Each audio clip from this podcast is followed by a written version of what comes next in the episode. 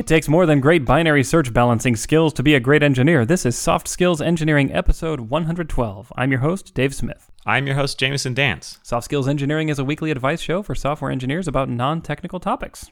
So, not the thing you said. Did you say binary search balancing skills? Mhm. Binary search tree balancing skills. Oh, okay. I mean, yeah, it's technical. Can't. We're done. um, we want to thank our, our wonderful supporters of the show.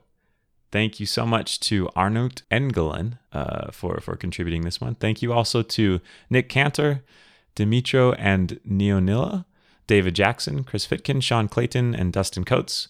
Thank you to everyone who contributes to our Patreon. We really appreciate it. We're in the midst of doing some design stuff, so you should see that coming out in the next weeks or months. Um, we'll have some new stickers, some new fancy other stuff. If you want to support the show, you can go to our website, softskills.audio, and click support the show, and it'll take you to our Patreon where you can win the fabulous, or not win, I guess you pay for it. You can pay for the fabulous prize of us saying your name on the air and saying thank you. We can be bought. We can. it's not very expensive. but thank you so much. We really appreciate it. Should we get to our first question? Yeah, should I read it? Please. Okay, this comes from a listener named Misha, who writes Is it common for developers to take an interview without real interest in the job? Is it common for a company to reject a candidate because they think the candidate is not interested in the job? Recently, I had an interview and I was rejected even though it went really well. From internal channels in the company, I learned that the interviewer thought I wasn't really searching for a new job and was just doing interviews for fun or to improve my skills. That was really frustrating and also, well, flattering. But still, I don't I don't understand what signals I may have given. I asked questions about the company, processes, etc. I prepared really well, and I asked for a salary that's quite significant for our market. The only reason I see is that I always worked remotely, and this position is in an office. By the way, love your show. That's love in all caps. Thank you, Misha. We love you too. Uh, yeah, it sounds so. You interviewed somewhere, you thought it went really well, didn't get the job, found out it was because they thought you weren't serious, and then maybe a couple other things. I the first question is: Is it common for devs to interview without real interest in a job? I have definitely done that. I kind of just cast a wide net, and in fact, the job I have right now was it originally part of the wide net. It was not on my list of places I thought like this would be a great fit for me and a place I really want to work Mm-hmm. but it was more in the interest of exploring lots of options and trying some different things. Did you did you interview specifically thinking you would not accept a job there? No, I didn't think I would not accept it. I was just not. I wasn't planning on it all working out. I guess Mm-hmm. I wasn't thinking I'll string these suckers along. It was just like Walmart Labs, eh? Well, I don't know. We'll see how it goes. And every step of the interview made me more and more interested, basically. Yeah. But I feel like I've done that most of the times I've interviewed too, where I've just, uh, if there's something that conceivably could be interesting, I just did it because I don't know why not. Well, I have I have a funny story about this.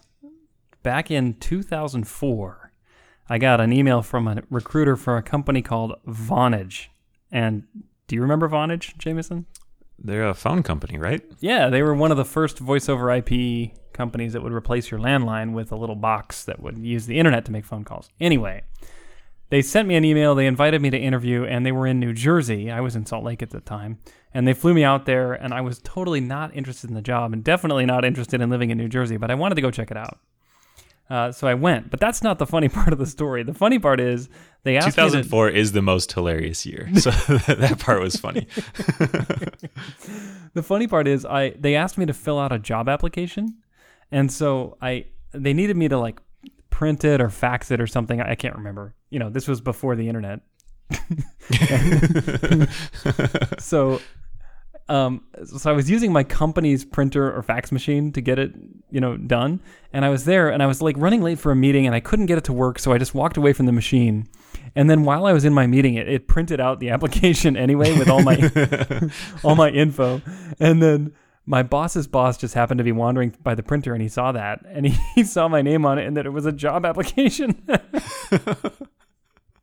so uh, my manager like pulled me aside later and was like, uh, "Hey Dave, my boss is like kind of panicking. Like, what's going on?"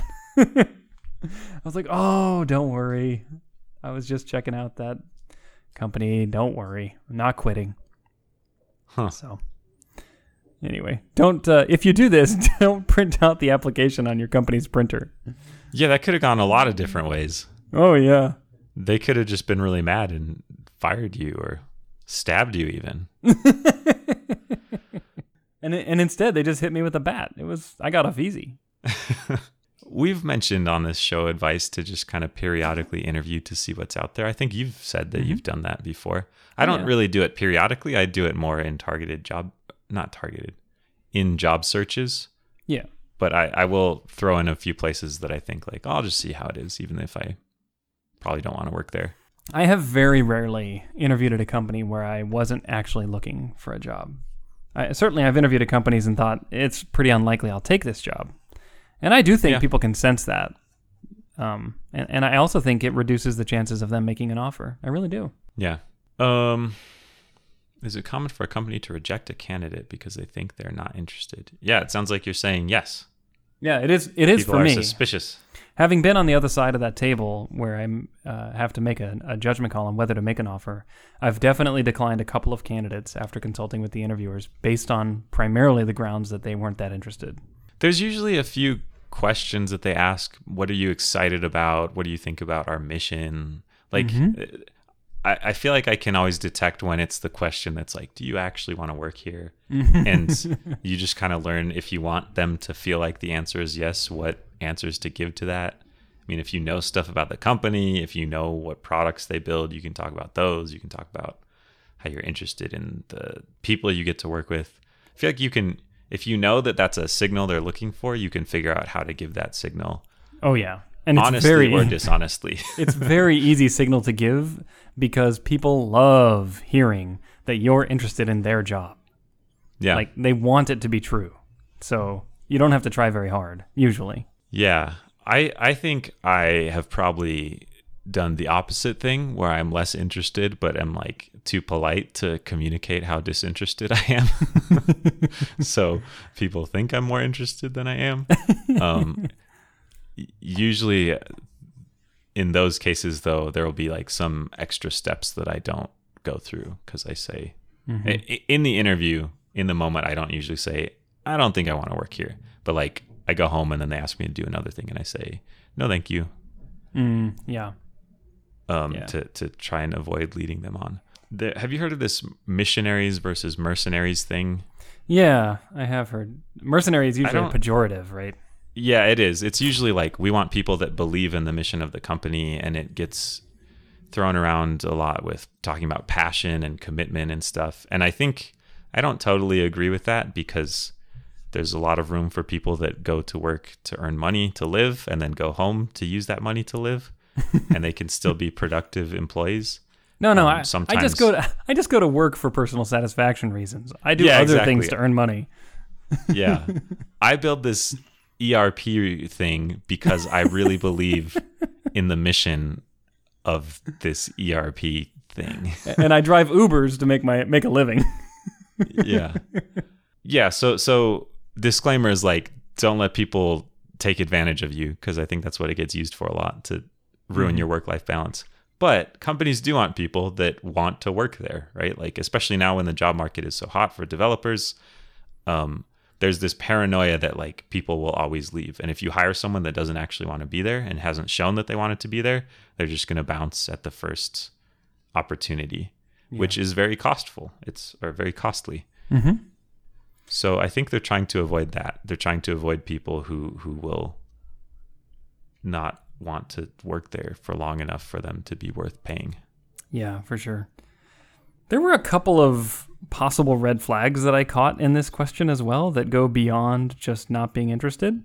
Because I think if a company told you, or if even a back channel told you that the job was not offered because you didn't seem interested, uh, that might have been a red herring, I think. There could have been real bigger reasons here, such as it says here you asked for a significant salary for the market. And maybe you came in so high that they just thought, well, we can't come anywhere near that, so we're not gonna not gonna make an offer. Is that possible? Yeah, I think so. That could also reflect on the they don't really want to work here thing. I have um, had interviews with a company that I wanted to work at, and then the salary was a lot lower than what I wanted, and I didn't want to work there enough to take that salary. so like to some extent, uh, it was true. I did not want to work there. You're such a mercenary, Jamison. I am. Yeah. I it turns out I would like to earn money in return for my labor. And I mean it it's like a developer's salary, right? Like how bad can that be in the in the United States at least they're generally pretty well paid.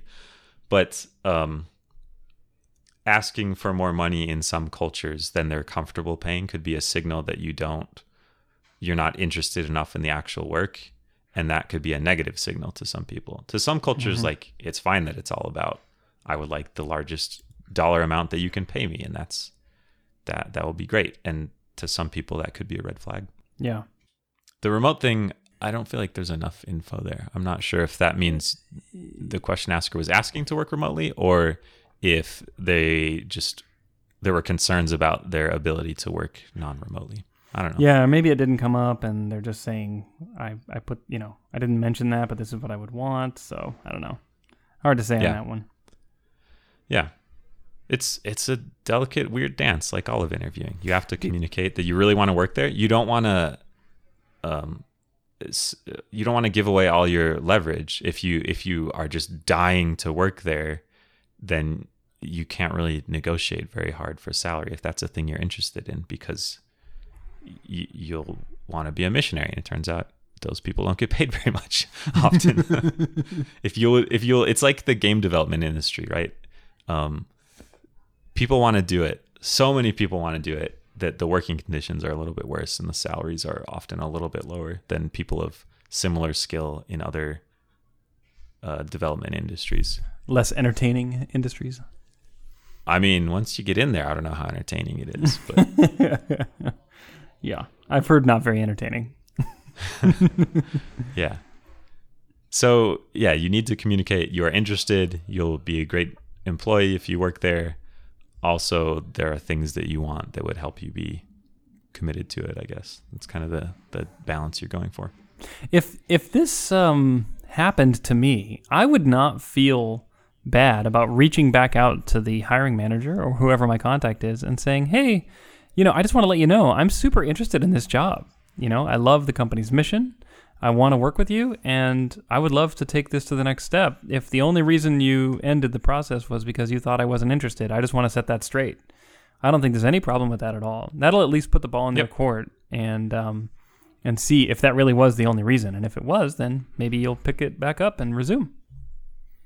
Yeah, I think I maybe made it sound more complicated than it needs to be to demonstrate interest. That might often that's all you need to do is literally say, "I am interested in working at this company. I think yeah. it would be cool to work here," and and that's that's it. All right, have we answered the question? I think so. Good luck. Okay, uh, I think it's your turn. I will read the next one. Yeah, this is from an anonymous listener. What happens when a wave of engineers leaves your company? I work for a startup that went through a brutal round of layoffs before stabilizing. We're building the engineering team back up, but the core members that built our platform are gone. How do we approach maintaining things, adding new things, technology decisions, etc.? Ooh. Have you ever heard of um like a really pleasant round of layoffs? Just a soft, delicate, enjoyable. yeah. So we had a great round of layoffs this week. We that's that's how like the hedge fund managers talk about it. Like. the private equity people that buy the companies and lay everybody off. Like, what an exquisite layoff. you can just taste the tears and they're like swirling their wine glass full of tears. Oh my gosh. Exquisite. Your brain is exquisite. um yeah, I've actually been in this situation. Well, have you been in this situation? Um, I've never been in a situation where a bunch of employees were laid off and then we got in a pinch like this, but I feel like this is the effects are not all that different from almost every high growth company I've ever been a part of, where mm. even though the original people aren't gone, they effectively are gone because the team has grown so much that you don't have access to them anyway. Yeah. Let's talk about that part of it first, the technical part you the, the people who built it are gone either to another floor in your building or to a better place or maybe a worse place. what do you do? What do, you do? Yeah, I I mean it's it is a tricky situation, but you know, as an engineer, you need to develop the ability to come into a foreign code base and learn how to get productive without necessarily needing someone to hold your hand. So, this could be an opportunity in disguise for you to flex those muscles. Well, what I do, Dave, is I read the detailed and accurate documentation that's been written by the previous people. What's that noise you are you laughing? That sounds totally reasonable. um yeah, it's it's it's interesting because it's a it's a very different skill set to like go spelunking through an existing system and figure it out versus build something on a system you understand or a new system. And I actually kind of like it.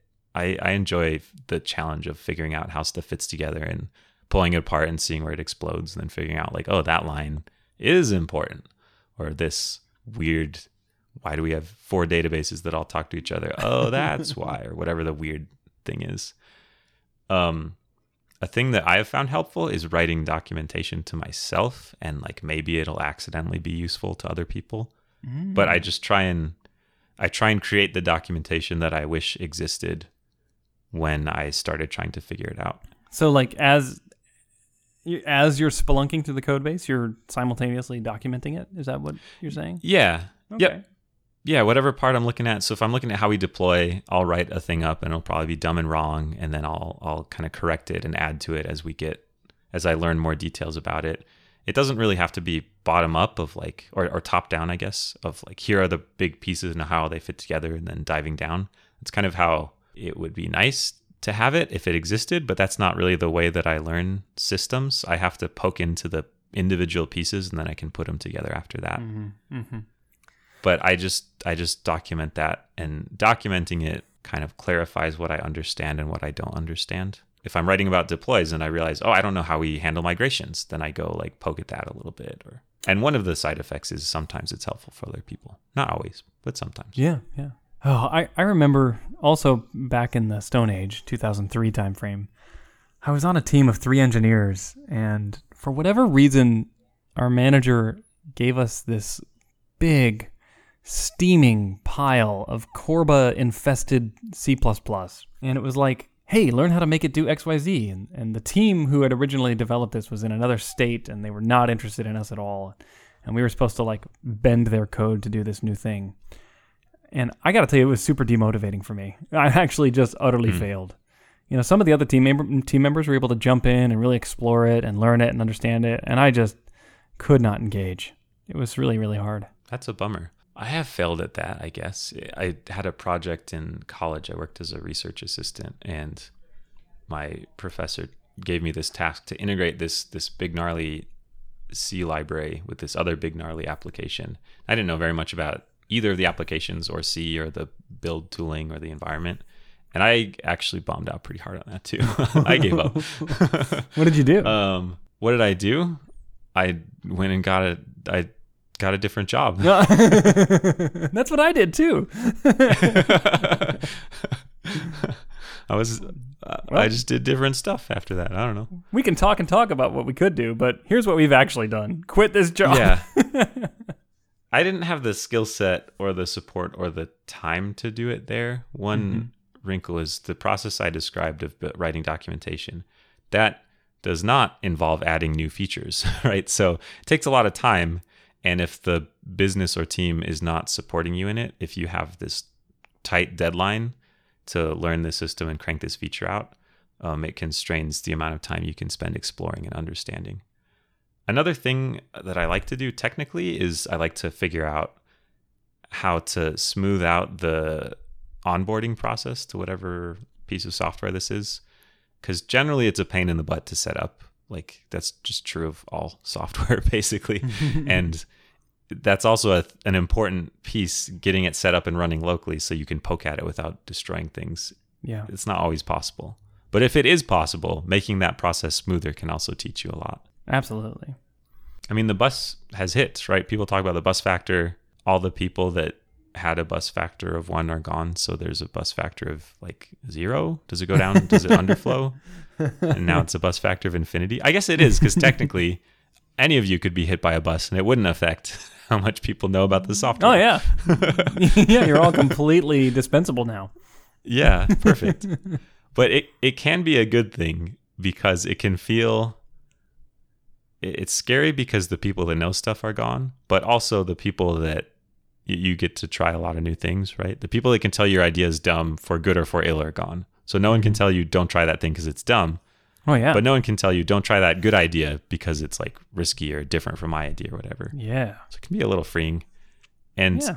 it's also exciting to, well, in the right circumstances, besides the two bad ones that Dave and I talked about, it can be exciting to get this like new world opened up to you. Yeah. Yeah, definitely. Wh- What about the morale side? So, starting a new job, you generally don't feel really sad. if a lot of your colleagues get fired or laid off, you generally do feel really sad. That feels a lot different to me. How do you deal with just the the personal effects of it or the social effects of it? Oh, yeah. I've never been in that situation. Frankly, I've never worked for a company that's had layoffs in 15 years. Wow.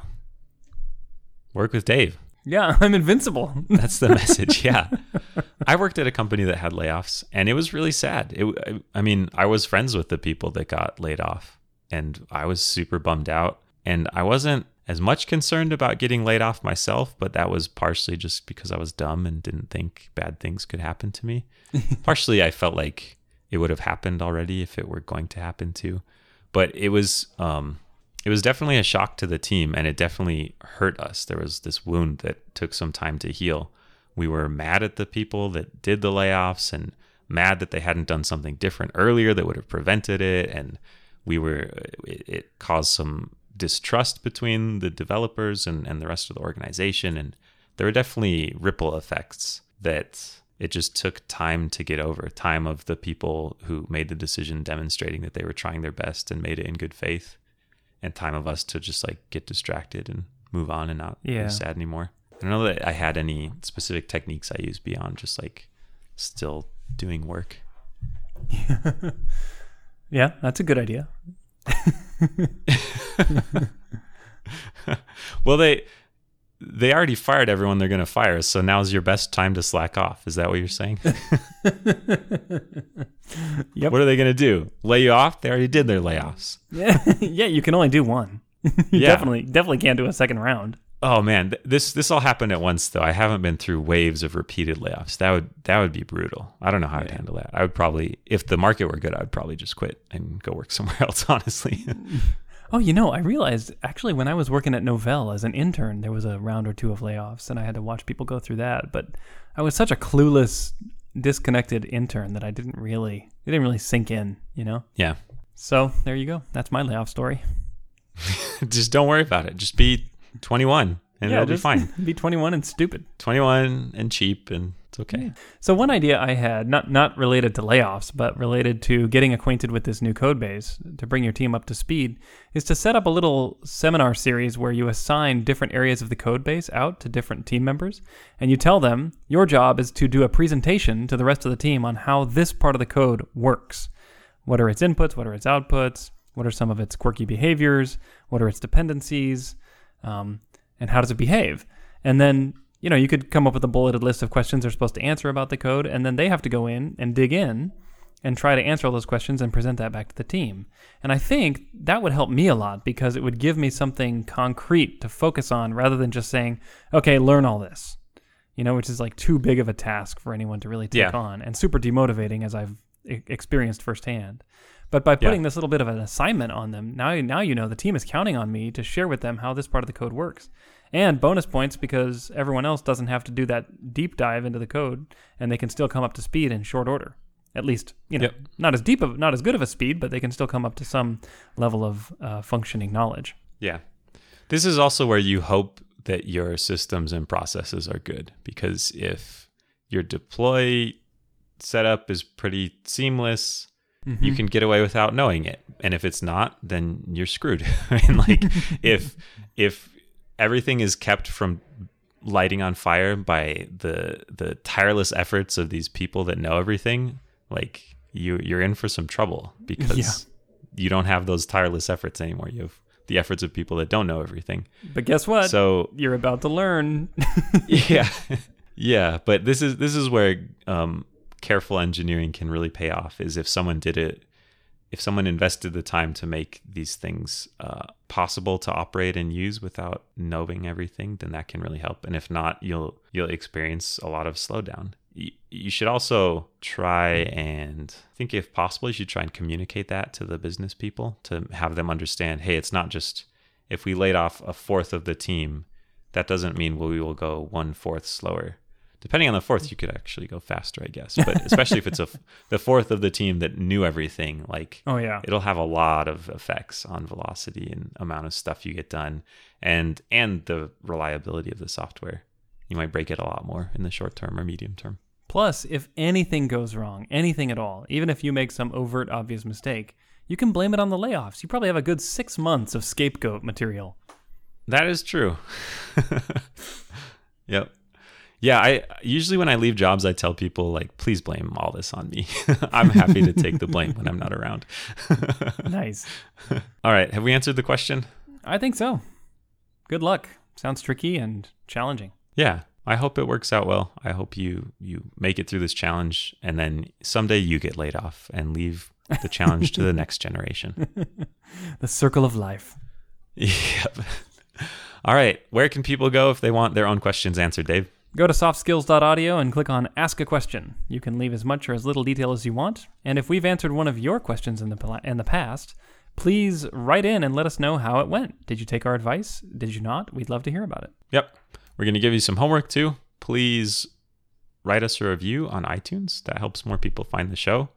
And also, if you're interested, please check out our Patreon. You can go to softskills.audio and then click the support the show button. We'd love to have your support. I think with that, we're done. Yep, thanks.